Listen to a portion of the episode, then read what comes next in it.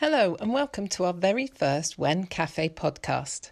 I'm Catherine Fookes, Director of the Women's Equality Network Wales, and in this month's WEN Cafe, we highlight Learning Disability Week. It's an episode based around the impact of COVID 19 on neurodiverse women. We wanted to investigate how life has been under lockdown for those who are neurodiverse and glean any lessons learnt. Obviously, there have been huge difficulties during the pandemic, but I know also that there may have been some positives for neurodiverse people, and we want to explore those in this podcast. And of course, like at all our WEN cafes, we will ensure the ideas raised by the panel, listening to lived experience, are sent on to the relevant government minister as what we are really interested in here at WEN Wales is changing things for the better so that we have a Wales free from gender discrimination. We're delighted to welcome speakers from self advocacy groups Cardiff People First and Caerphilly People First. Also, we're going to hear from Learning Disability Wales about the results of a survey they've done and listen to the founder of the Aubergine Cafe discuss their experiences with lockdown and the transition out of it, and what their incredible space at the cafe provides for people who are neurodiverse. So let's dive in with our first guest, Ffion Poole, who is chair of Caerphilly People First, a self advocacy group for people with learning disabilities. So, hi, Ffion. Um, great to have you with us. Can you first introduce yourself I'm Ffion Poole and I'm from Wales. I am the chair of Caerphilly People First. Um, I have got autism. And have there been any changes in your health during lockdown? I've started a PT now, so I go every Tuesday with my sister to a PT, and she helps me lose my lose weight and get fitter. Oh, that's fantastic! And how has your health changed as a result of doing the PT, personal training, I imagine that is. How's that benefited your um, health? So, if obviously I suffer with mental health as well, so I suffer with anxiety and depression, and it has helped me um, manage my anxiety and my anger a bit more. I get nervous before I go to go to PTs, but the PT session. Um, but the woman's like very, very understanding. So she's helped me like become over my nervous and I absolutely enjoy it.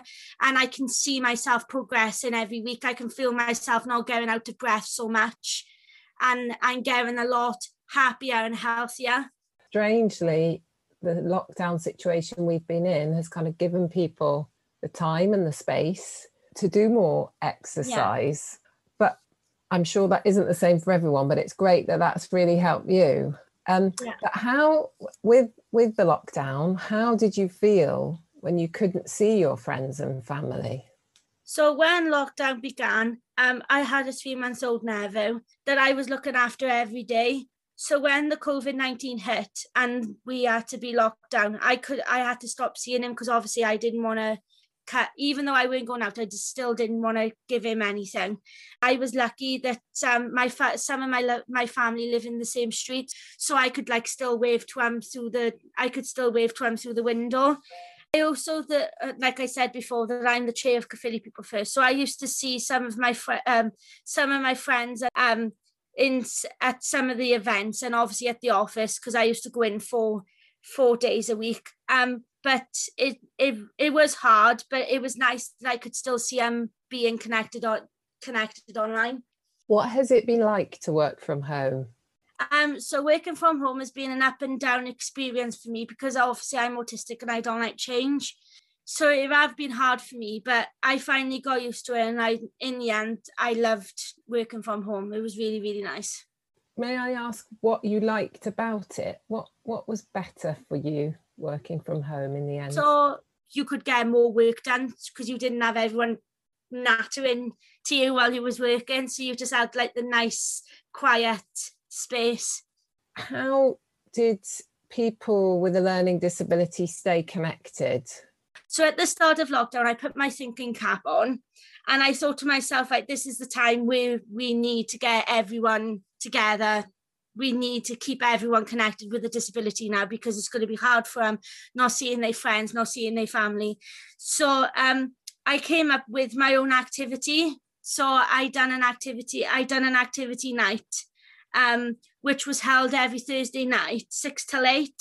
and um, I done different activities like um, karaoke, bingo, discos, and different quizzes every week. So there was like music quizzes, geography quizzes, history quizzes, um, and also June last year I um, became a member on an app called um, Insight by Innovate Trust, and it is an app for people with learning disabilities, and they run over fifty activities a day. Um, so they run activities like um, bingos, uh, Zumba, um, yoga, learning Welsh through games and uh, games and songs, and many more.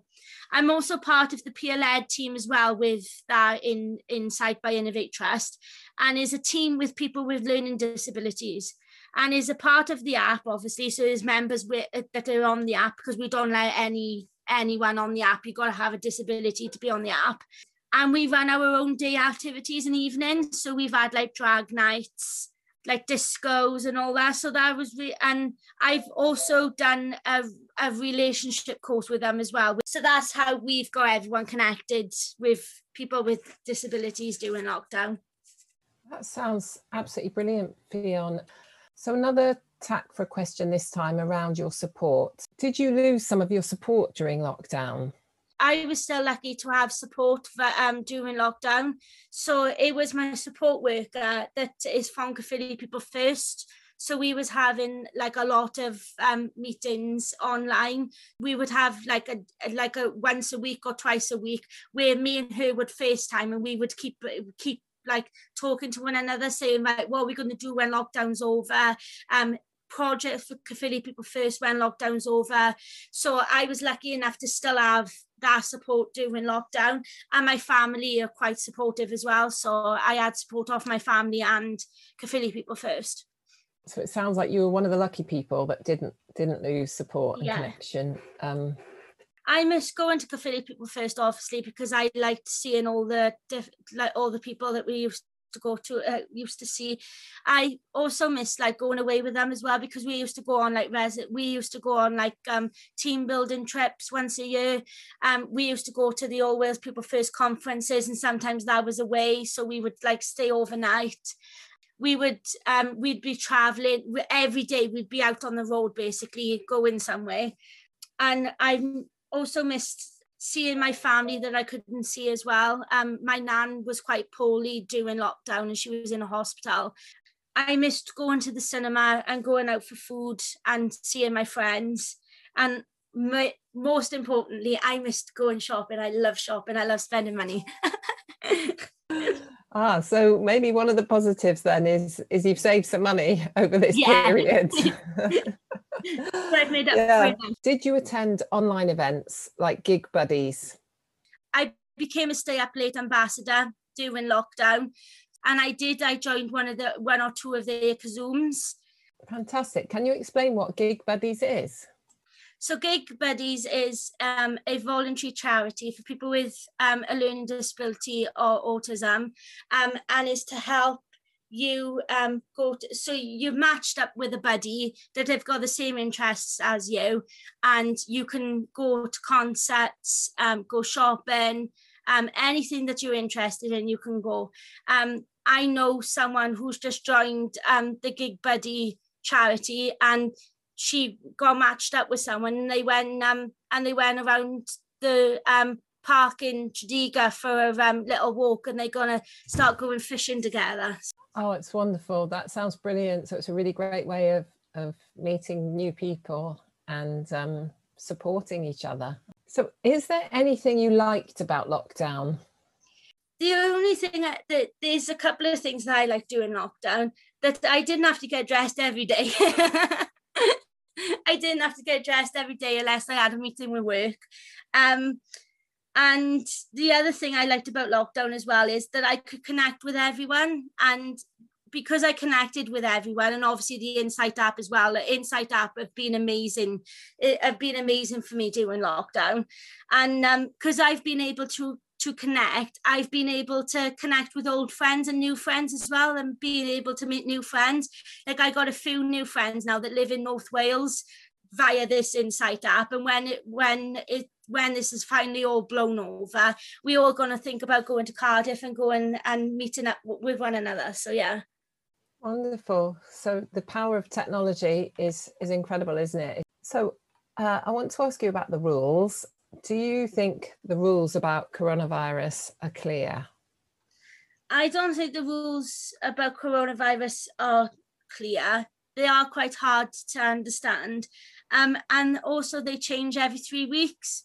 And sometimes um, before Mark Drakeford makes an announcement and says these are the rules, social media always sometimes social media put um, some fake rules out and then you don't know if they're true or they're not. Um, so yeah, I, I don't think the rules are very clear. I always got to ask my support worker or my mum or my dad or my stepdad to explain what the rules are. What should the government do to make sure that the information is easy to understand? I think um, the Welsh government should make an easy read document on the on the rules and put, put it up on the government website.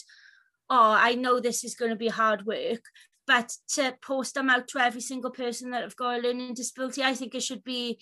I think they should have a learning disability register with right. They this is everyone that've got a learning disability in Wales. Can we send them an easy read document with the new with the new rules? or they should do a different briefing. I know they haven't got time, but I think they should do a, either either make a list, either make a list on who has got a learning disability and send a document out to them to say, right, these are the rules with that. But then also, if they can't do that, I also think that they should do a separate briefing for people with learning disabilities with easier understanding words. Because my mum hasn't got a disability and she's said to me during during this lockdown she can't understand some of the rules. She don't know what she can do and what she can't do. I, I think that's a really strong point Ffion and we will definitely pass that on to um, people in Welsh Government because I think you're right. Um, so how do you feel about coronavirus now? Um, so like I said earlier, I've had my two second doses now. I had the AstraZeneca one. I was barred on my first one, but my second but my second one, it didn't give me any side effects. I just had a sore arm and a and just a little bit of a bruise. Um, but so I feel more safer to go out now. But like I said, I'm still wary on who I'm around. So I'll only tend to be around people that have either had the first dose or the second dose. Um, so yeah, I feel more safer now about COVID, but I know that I can still catch it. So I still wear a mask when needed and I keep my distance and wash my hands. And how do you feel about coming out of lockdown? To be honest, I am very excited about coming out of lockdown and like I said earlier, I've already been out for food and drinks and um, a few walks with um, a few different friends. And I've started back up with Caerphilly People First four days a week. And also, um, my grandfather's got a caravan in Tenby, so I've been down there for been down there a few times since lockdown. Have eased a bit as well. Oh, wonderful. And I, I bet you wish you were there now in this amazing weather. Yeah, I do. it always seems to be the way that you we you know we take days off and um, when it's pouring know, with take, rain. It happens to me every off. time. I know you take days off, go for a holiday, and then your armor's down, and then as soon as you're back home, the sun is shining. yeah, but Tenby's fantastic, isn't it? I love it. I love Tenby. Yeah, it's beautiful. So, um, what should the government do to support women with learning disabilities? I think the government should support women with learning disabilities by giving the, them a helpline. Um, so if they need, um, so if they need help, advice, or support on anything, then you can ring the helpline and they can help you. What a great idea! I like it. I mean, I think in a way, anyway, you'd already answered that question to some degree by talking about, although obviously it helps women and men, the idea of having a separate briefing or a second briefing or sending out the easy read document, I think would be really helpful. It's been so lovely talking to you, Ffion. That's okay. Um, Thank you. I think you're you're an incredible ambassador for People First. That's for sure. And it's been really interesting hearing about how you've got through this really, really difficult period yeah and how and what what's coming across for me is that it was really really tough to begin with but with the help of your support worker your family and the app you've really and your personal trainer, you've really thrived. And do you do you feel that the lockdown has shown you that you are more resilient? You're stronger than you thought you were? Yeah, yeah, it's definitely made me realize that that is not just me that that is struggling in the world with mental health. There's way more people struggling in the world with mental health, and also the lockdown has showed me that I am stronger than I am and I'm capable of anything.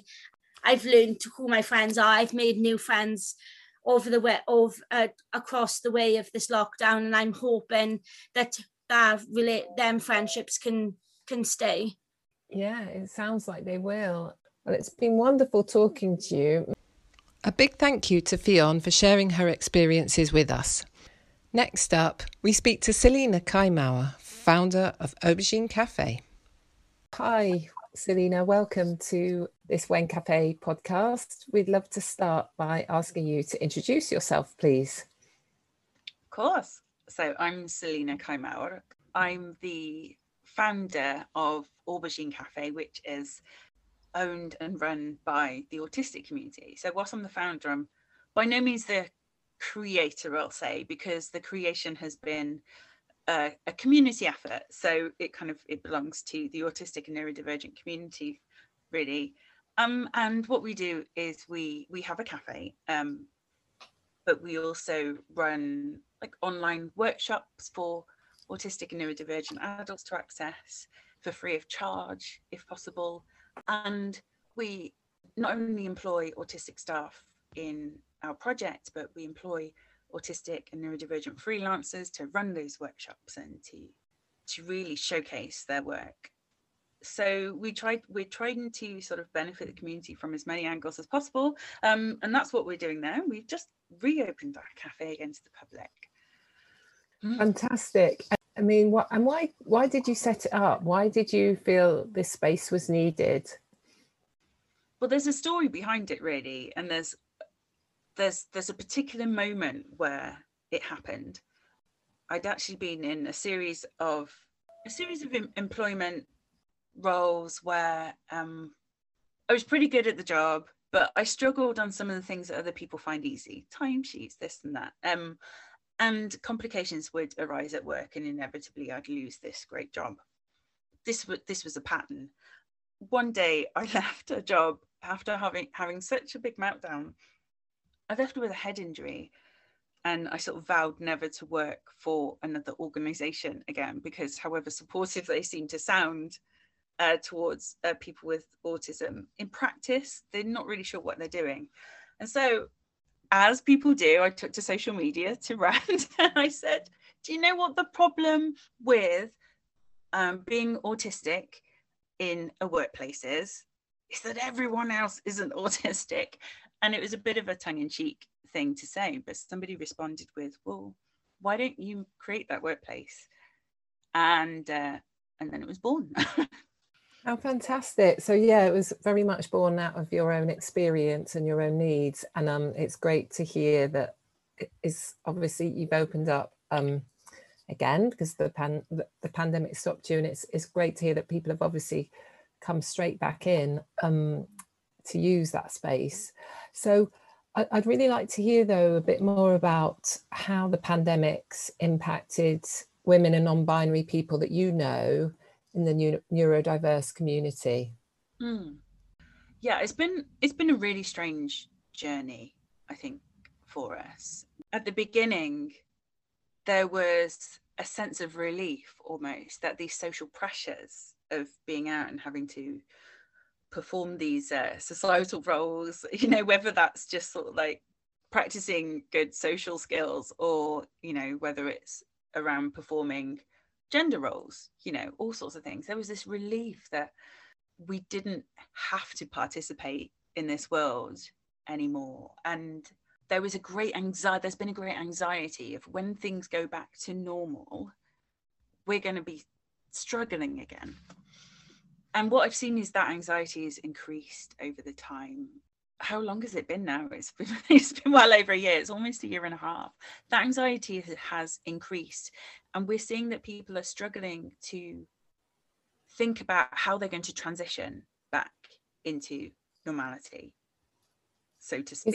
Is, is there anything you think people in organisations like WEN or government can do to help that transition be better? Hmm. Well, what, what we're what we're doing is we've done a very kind of quiet opening, with the idea being that autistic and neurodivergent people can come and find it because like they're starting to hear that we're open, so they're coming to us, and we want them to be able to get used to the space in a really kind of like safe way. So it's it's a safer way of of practicing socializing again and being in an environment where you're not in control you don't you can't just get up and go to the refrigerator or get a cardigan or whatever it is that you could do at home to like stay comfortable and feel in control in your life all of a sudden you're you're living in a space where there's someone else's rules. So creating a place where people can kind of start to get used to that without all of the big pressures i think is a great idea. Now how you would perform that in your organization would really sort of like depend upon your communities. But i think you'll find that by offering this kind of um, opportunity that would work for autistic people would probably also benefit a lot of people who might otherwise be um, uh, vulnerable or have mental health difficulties and other disabilities or other health complications, for example. Uh, women, women who are, um, you know, who have um, experienced trauma and so on. You know, there's there are lots of people who would benefit. Who, who make up a huge proportion of our society. So I don't know whether sort of like quiet evenings or like just a, like special bookings or, for ex or maybe if there's I'm just trying to think of an example like um, if people want to go to um, open day surgery days, maybe there's a, a, specific time that can be set out that's especially for people who might be a little bit more nervous or just need a little bit of extra support or to make it a bit quieter. Do you, do you know what I mean? So yeah, that's I really love that idea. How's it been communicating and socializing online? I think this has been mixed across the whole community. Um, but mm. for a lot of autistic and neurodivergent people, anyway, we've we've tended to do a lot of our socializing online. It's just easier than in person. Um, so for a lot of people, I don't think that's changed. But for some of us, so having this space to really think about what our priorities are and so on, and who our priorities are, you know, th- that the pandemic has brought us, has um, also given us the space to evaluate what we put our energy into, which social interactions we put our energy into, and which ones we actually get benefit from, and which ones perhaps cause us a little bit more, more um, challenge. And so, quite often on social media, you know, we get drawn into um, heated uh, debates around all sorts of uh, political issues. I think a lot of us have realised that we can't have as big of an impact on the world situation as we would love to have. But what we can have an impact on are the people around us. And so a lot of us have actually been spending a little bit more time focusing on, say, small group uh, chats with just people who you actually want to spend your social energy on. And I think mm. that's been a really interesting learning position for autistic and neurodivergent people who we quite often struggle to know the difference between say a friend and a, an acquaintance and a colleague and we might like put equal amounts of energy into all of them when actually it's probably beneficial for people to spend a bit more time putting the energy into those who who have a positive impact on our lives i don't go on facebook or i sort of switched yeah, I don't really use social media anymore, which is really interesting because I lived on it. So is is really so before the pandemic you lived on social media and since the pandemic you've you've really stepped from it. So I guess it sounds like that that for you is one of the positive aspects of lockdown. Yes, but it does mean that now that I've I've got a lot more choice I feel like I have more choice and autonomy over the people who I spend time with. Now that lockdown is lifting, that's a big change to set back to. So that is an extra challenge. Although I, you know, I, I think some of us feel a little bit more uh, strong about what our boundaries are, which is great. Yeah, I think it's interesting, isn't it? Because as we move back into so-called normal life, the mm. other thing that I've been finding is I'm incredibly tired and exhausted with because I'm not used to going out and, and kind of meeting people. And although it's wonderful to see my good friends and my family again, it's it is really really tiring have you found the same thing well that's what we call um so well yeah social exhaustion so you've mm. you've spent some of your social spoons which you you're not used to allocating anymore uh, which I think this brings me to a really interesting kind of like thought that I want to share with you. I want you to imagine autistic people are more highly sensitive versions of non autistic people. Let's imagine that for a second, just entertain my thought. So, what this pandemic I think has shown us is that non autistic people are experiencing the things that autistic people regularly experience and are gaining a little understanding of it. So, for example, you were just talking about the social exhaustion. That's that's the sort of thing that that's that's a trait of autism. That's something that we would typically experience every day, even with people mm. who we find really um, easy to be around. Yeah, so that's one one really great example. Um, and if we go back to the the thing about creating spaces that are um, supportive for autistic people, there is lots of there is evidence-based research that tells us that when you make spaces uh, businesses in particular um, autism friendly you actually make it people friendly because of all of the things that you put in place everyone benefits from so if you think of all of this the very high the sensitivities that we have we're very sensitive we tend to be very sensitive to noise for example which is why aubergine cafe is very very quiet we don't have a noisy coffee machine or uh, uh and so on but non-autistic people benefit from that as well they say, Absolutely. "Oh, I didn't realize that other cafes were so uncomfortable until I came here." Mm. So it's like you we all feel those discomforts. Autistic people feel them kind of, I guess, much more sensitively. So my my I propose that non-autistic people have a lot to that they can learn about themselves from autistics. That's my proposal yeah, really that's really that's really interesting, Selina. I think the next step to that then mm-hmm. would be what what do you do to put that knowledge like into practice, into benefit, and that would be to, I think, learn from autistics in how we can just make spaces better. Yeah, um, absolutely. Because we know that everyone will benefit. I'd love to hear where did the idea come from the Aubergine Cafe? Had you seen other cafes in other countries or in other cities? Why this particular model? Honestly, I've never seen anything like this. We've searched, I, I haven't seen anything that's run by autistics and employs like just autistics um, and, you know, and neurodivergent. We do expand to neurodivergent people. There's so much crossover after all. I do have experience, so I've got experience in as a, a professional working with uh, people with disabilities and autism. Mm-hmm particular and learning difficulties. I also have catering experience.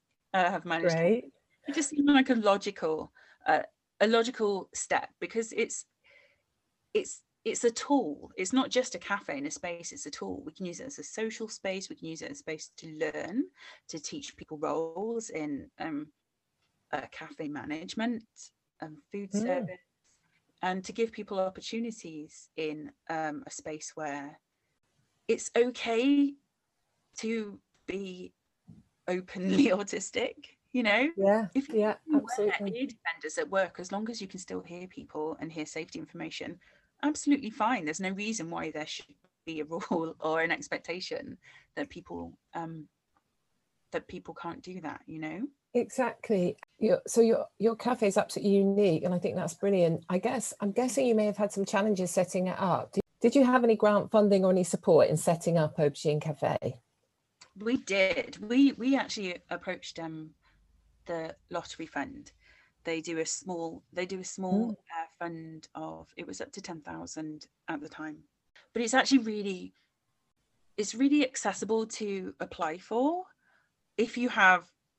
I mean, if you have a good idea, that is, but um, but you can approach them and they can support you through how to model your idea and so on. And the the, the form is quite simple, um, and we received we received just over seven thousand pounds, I think, from them, and that helped us to buy the equipment to set up a pop up. And the idea would be that we'd find a bigger and better, or just more suitable location. So we had a pop up for a couple of months, and then we relied on some um, like crowdfunding in order to sort uh-huh. of like get the property. We spent months with volunteers reading the property, and then the pandemic hit just as we were starting. Um, so that's that's kind of all we had to that point. But then we realised that as a community organisation, we really needed to do something. We were really upset that charity organisations, there are like arts organisations, for example, that are local, that are charities, would um, had closed, and it's like we felt mm. like that was public money that should perhaps be used to do something else for the public. So we really strove to do that because we were really worried about autistic people being further uh, socially isolated by this. Um, so we approached the Arts Council for Wales, and um, we've had a really great relationship with them ever since. We've also had some money from Comic Relief and the uh, the People's Postcode Trust Disability Wales and the Emergency Trust um, to do like workshops and help prepare the cafe to be like safer for when we reopen. So we we have we've honestly we've we've been busier than ever during the pandemic, and I think that's because it's a really needed project. Absolutely, it definitely is needed. I can see that, and um, it's great to hear a bit more about its history and how you got it off the ground. And I'd love to just finish by asking you a question around what we think what do you think welsh government needs to do now to advance equality for neuro neurodiverse women and non-binary people i think as i've mentioned before i think the welsh government and other organisations need to spend a bit more time with us and listening to us there are a lot of people who are professionals in autism who know a lot about for example, the psychology and um, the history of the institution in Wales of uh, of uh, how to support autistic people. However, we I feel like we're an untapped resource. Our lived experiences and skills, and the unique sort of like micro communities that we create that where we we have our own sort of like social rules we have our own ways of working through issues which are like different to the rest of the community you know that i think there's a lot that you can learn from us. I think that that should be invested in. I know that mark drakeford has spent a lot of time with the adult autistic community in Wales over the last few years. I'd really like to see more of that. Totally understand what you're saying is that you there needs to be much more interaction between the autistic community and the non-autistic community, but it mainly needs to be listening. Um. And it's it's really interesting that the First Minister has kind of reached out and done that listening. Um, he seems a really reflective kind of person but he, he does. He does seem a really reflective person. I mean, what strikes me from what you're saying is that neurodiverse people have a unique, it sounds like, and forgive me if this is all wrong, just tell me if it is, but it sounds like what you're saying is you have a unique way of looking at problems and kind of solving problems and mm, yeah, absolutely. things and the social rules. And therefore, we all need to listen and learn from that. And we could all learn a lot from it you can all benefit from it i believe yeah i feel i feel as though that when we when we're in our own environment we we don't have a problem with socializing we have in in some ways in our in in the the place where i'm staying currently uh, i'm i'm decorating my flat so i'm staying in a household of uh, five autistic adults and we we practice non-verbal communication sometimes because it's more appropriate for the situation. There's no one here to say use your words and to tell us to to be normal yeah. you know if you like. Um we we communicate more effectively. Sometimes we use no words sometimes we use gestures and sometimes we um we fixate on the exactness of the words that we're using to make sure that they are very clear and concise. But it works. It works for us and you'll see you'll see that the research shows sorry i'm going off on a bit there is research that shows that autistic people struggle with socializing with other people, but autistic people don't have those struggles socializing with other autistics. So, what can you learn from that? So, I think that's, I think people need to start getting curious. Yeah. That's what I'd really like to see. Get curious. Excellent. Well, that I'm really, really pleased that um, we've been able to talk to you, and I feel like I hope that this conversation and this podcast will definitely help people want to become curious and really um, make people think, right, I need to get down to the Aubergine Cafe yeah. and see what it's it's like and uh, come and experience mm-hmm. uh, this incredible space that you've created. It just sounds amazing, Selina. I, for one, yeah. cannot wait to come Thank and, um, and be and, and be there. I don't know if you want to tell everyone where it is and how they can get involved. Yeah, we're well, we're on Clare Street, which is in Riverside in Cardiff, and um, you can find us at auberginecafe.co.uk. We're also on Google Maps if you look for Aubergine Cafe Cardiff. Most people who get involved with us, with working with us or volunteering or whatever we do, we try to pay for work wherever possible. Um, they get to know us first by coming in and spending time with us. Uh, we don't mm. use traditional like um, employment sort of methods of CVs and so on because we we find that they put a lot of autistic people at a disadvantage. So we get to yeah. know people, and yeah, we create community. They come over. Great, thank you so much, Selina. You've been absolutely brilliant. You've been a fantastic guest, and I've really, really enjoyed. Uh, really, really enjoyed hearing more from you about what you do and your amazing cafe. Thank you. I was Wonderful. having great time coming to speak to you. Thank you so much. Bye. Next, we introduce a group of women from Cardiff People First Joanna, Dawn, and Zara. They're all staff members at that self advocacy organisation. Hi, I'm Joanna. I'm from Cardiff in Wales, and it's nice to be here with you. Oh, wonderful. Have there been any changes in your health during lockdown? Yes. At the beginning of the pandemic, I was not feeling too great and it was all very anxiety provoking. And then I learned to change my perspective and my views and my way of looking at life. And then because it, in the pandemic, I made more friends and I um got on better with my family and they were a real big support to me. So it's improved my life really.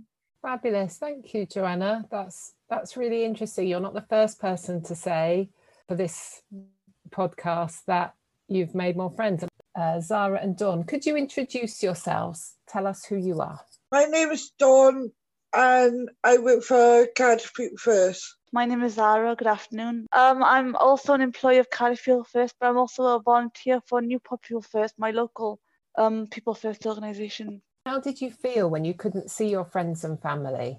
It didn't. It eventually sunk in what this coronavirus was doing to us all, and um, when it when I got the full gist of it, the the impact of it all, I was not in my happiest place. Mental health going AWOL, felt um cabin feverish, and um they were changing rules faster than you can blink. No, this this way. No, it's that way.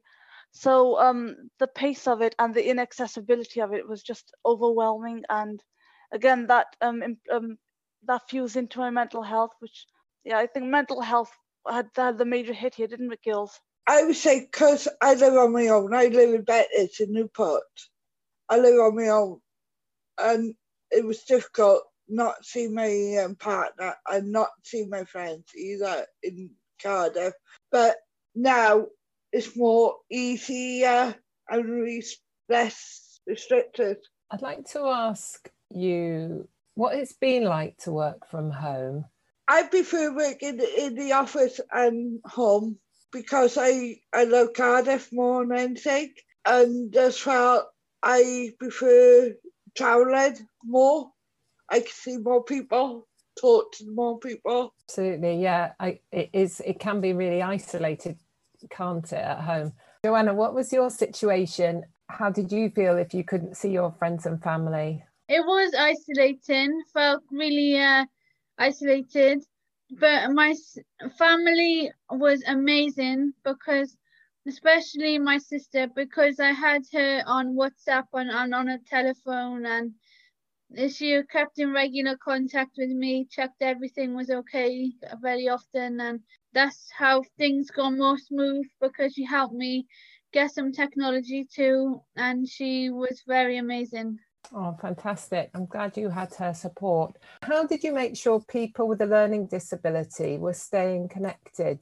We did loads of um, ringing around online meetings and all, um, health meetings. We got stand up, speak out meetings, uh, training. What we did was before we started all the um the ring rounds and this um online meetings, we um did sort of like a survey but it, which initially started with the ring around and what they preferred. And then now, because of the rules um, being more lenient, I think we're going to try proper meetings. Did you feel that the information given to you about the rules was clear? Some of, some of the time, yes, and some of the times, no. Because sometimes people with a learning disability um, get confused about the rules and regulations and all. What but, award did you win recently? It was the leaders list for the um, learning disability and autism leaders list coronavirus version. Fantastic, brilliant. And so you won that for what was it you did?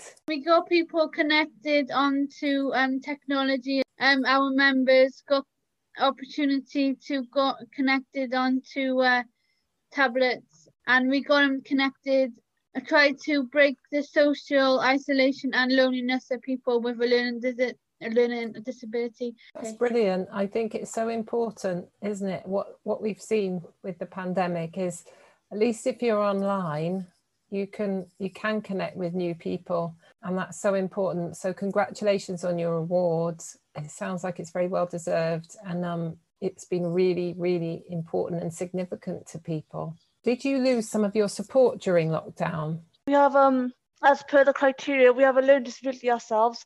So we need someone to help us um, with our work better. And our right hand, I don't, I don't like calling them PAs, but um, I call them our right hand girls. that makes sense. They um supporting us via online, and we're gonna soon meet up properly this Thursday. The methods may have changed, but yeah, we've had support from our families or our colleagues, or you know, however. But the support link has still been there, just in different methods. What things did you miss doing during lockdown? One of my biggest things I missed was having a hug.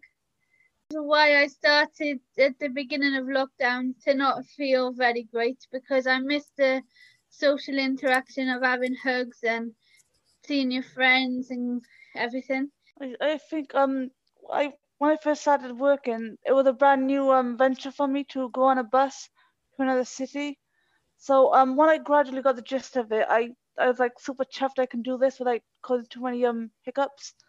So that sort of like um faded. I can still catch a bus, but now I've got this built-in anxiety that God forbid I take the wrong turn in my um without realizing, and then I get lost. So um I think I miss the liberty of um knowing where I'm going. So if I catch another bus, it's, it's like it's gonna be more anxious than I when I first started from square square one. I'm interested to hear a bit more about you as a group. And so my next question is about that. So, what did you create as part of the Facebook art group? I'm the art group. They would put in pictures up of their artwork. People could put pictures up of their artwork. And if this is right, it's span out of the uh, Self Advocacy University, the art group. That's where it started for um, Cardiff People First uh, involvement. Is there going to be an exhibition, Joanna? Are you going to show the art or is it on Facebook?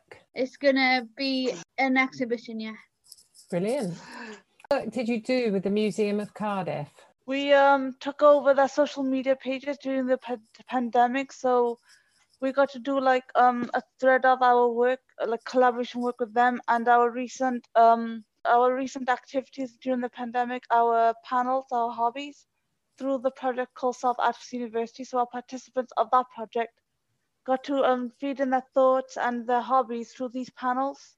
We've also previously we've overtaken the museums in the proper sense as well, like our members have um, taken over the museum by working alongside the staff and making it more accessible and just wowing the public's thoughts and all that to change the perspective that people with learning disability can in fact um, when given the chance, amount to so much more. So, did any of you attend online events? I've been to something called Electric Umbrella quite often. That's um like a singing music fun, electric fun they call it, and it's a it's for um anyone with a learning disability to it's on Zoom and there's normally about a hundred participants, and we just have uh, a fun around singing and doing actions and dancing, and that's been really fun. I was uh, taking part in the um, one of the um, songs that they put out into a music video and I'm actually one of the participants with loads of other participants on the uh, on the film. Oh, you'll have to send us the link to that, Joanna. That sounds fantastic. Is there anything you liked about lockdown? I got to like my family more. Well, that's positive because some some people found um, being in close proximity with their family for a long time really difficult. But obviously, Zara, you had a, a positive, a more positive experience. Then you spend, you know, the time that you never thought was all that important with your family, like playing games and just laughing at each other's jokes, reminiscing about um more innocent times you just, you appreciate your family more. Uh, we did a digital skills course. All of our staff did a digital skills course called Learn My Way. I quite enjoyed that. And I've done lots of other course, courses and classes during lockdown. And currently, I'm doing another class five hours a week. I love learning new skills and getting certificates, so that makes my life happy. I've learned new skills in my flat, such as the microwave, more more skills in the microwave, connecting to new people, encouraging people, doing art, writing to people, um, in um, what what I call snail mail. It's like you know, just like a greetings card put in the post, but I call it snail mail. So I quite enjoy that. So that's and, uh, interesting. Those are things that are that you've you've tried for new and um what you have liked about lockdown dawn i saw you talk a bit now about more about the rules so what should the government do to make sure that information is easy to understand don't speak in jargon yeah more um step-by-step videos for people with a disability who is out there do not understand the rules and regulations. And mm-hmm. sometimes they come to us and we think, what are the rules and regulations sometimes? And we can't get mixed up with England because England is different to Wales. And it's like, oh, right, okay. That makes complete sense. Yeah. Do you want to add anything, Joanna? I was originally thinking of adverts, um, regular adverts, but then I just um, got myself thinking maybe there could have been a learning disability helpline people with an easy to remember number on there so people could ask questions. So how do you all feel about coronavirus now? Um, I'm okay about it now because I'm more, you know, getting getting it slowly. but um, for other people, I'm thinking of who lives on their own and they've got uh, underlying health conditions, their mental health will go down a lot. Sarah and Joanna, how do you feel about coming out of lockdown? Oh, that's a biggie. Um, I'm just thinking that um, because they're relaxing everything and people are like, loads of people are going to local parks, loads of people are all like in close proximity. That I'm just a bit not nervous, but yes, nervous of when, in case there's another mainstream lockdown, in case there's another full blown mainstream lockdown or another outbreak, or I know there's other variants out there as well. But um, part of me is happy and glad that the worst is over for us, but also with something like the situation in India, you that is making me upset because they can't get help in their hospitals and yeah. people are having fatalities outside the hospitals because they won't let them in. Trying to stay positive and keep a happy head on. It's really interesting. Ask Sarah um, our final question, if that's all right, Sarah, but um, feel free afterwards, anyone else, to chip in. Um, what should the government do to support women in particular with learning disabilities? So, what I'm trying to get at is is there anything that government should do more targeted towards women um, with learning disabilities? Have a more approachable education on the current situation. And should anyone have um, anxiety of approaching brand new people or have a barrier such as language barrier, tackle that as well. The government should is pay equal pay to staff as staff members as women who have got learning difficulty, who haven't got learning difficulties as well. They should be on the same pay as everybody else. Yeah, yeah. so there shouldn't be a pay gap. It should not be a pay gap at all and also uh, just like treat us treat people with a learning disability just like anybody else but also in like other parts of society women and men are not treated fairly as a whole and treat women and men equally with or without a learning disability and basically don't try to separate people with or without a, a learning disability. We're all human, and just um, try and be kind, be kind, and try to uh, treat us all the same, basically.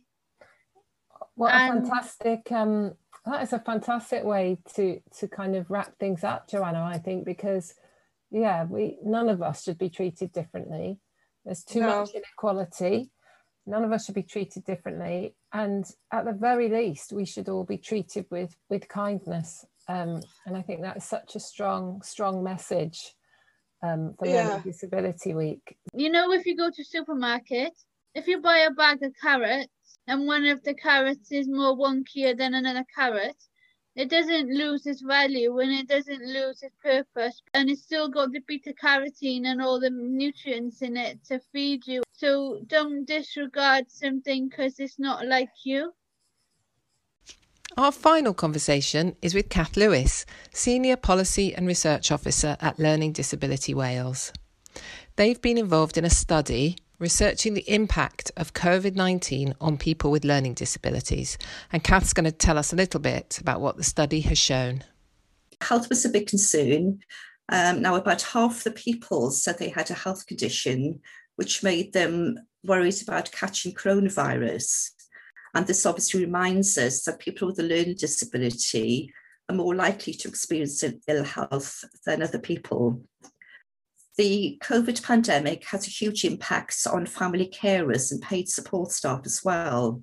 They told us that they were finding life hard, finding it hard to sleep, and were stressed and had and some had to contact a GP as they were concerned about their own mental health and well-being.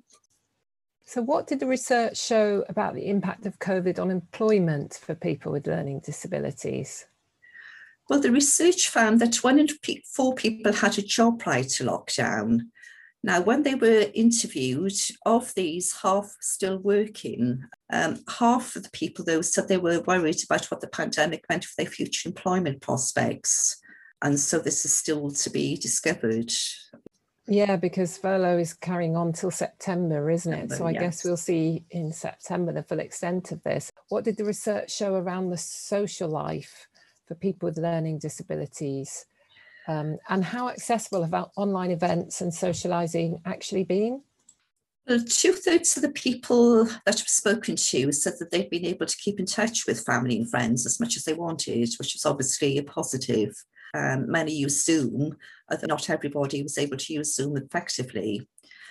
And how accessible has information and guidance on COVID been about four in 10 people from the study said that they did not find it easy to find good information about coronavirus.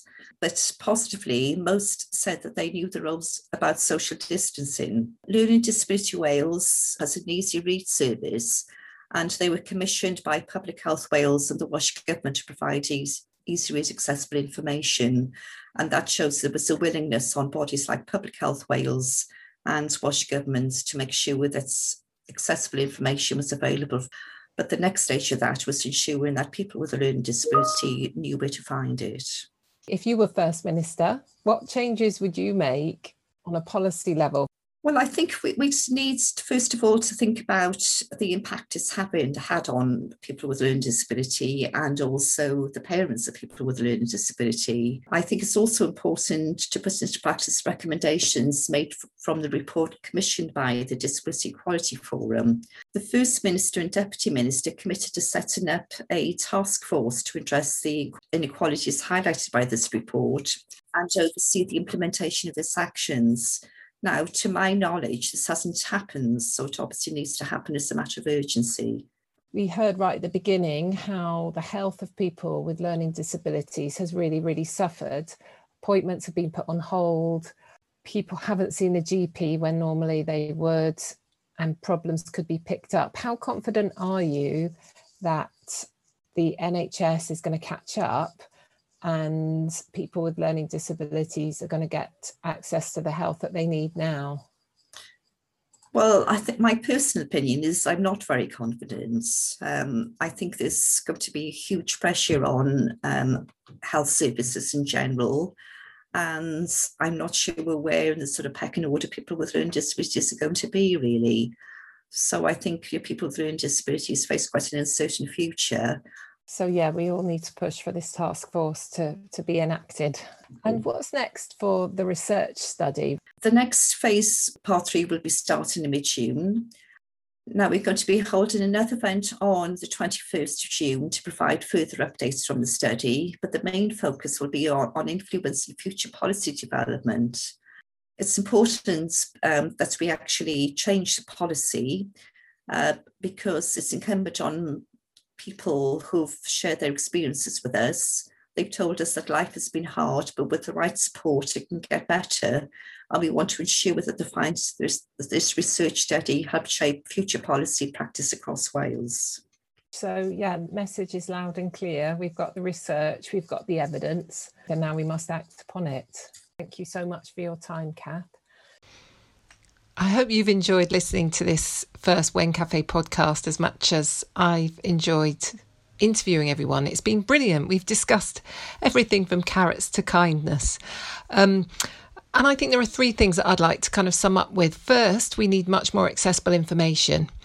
Um, we need COVID briefings, both the written ones and the verbal ones, to be accessible.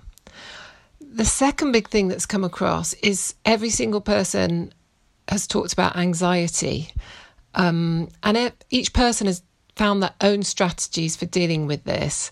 And I think it's really interesting. It's been quizzes, bingo, it's been about art, it's been about silent spaces. And I just think the third thing I'd like to say is that it's definitely the connecting, the wonderful organisations like the People First organisations we've spoken to, and Selina from Aubergine Cafe it's the spaces they've created and the friends they've made over the pandemic that has really got them through this.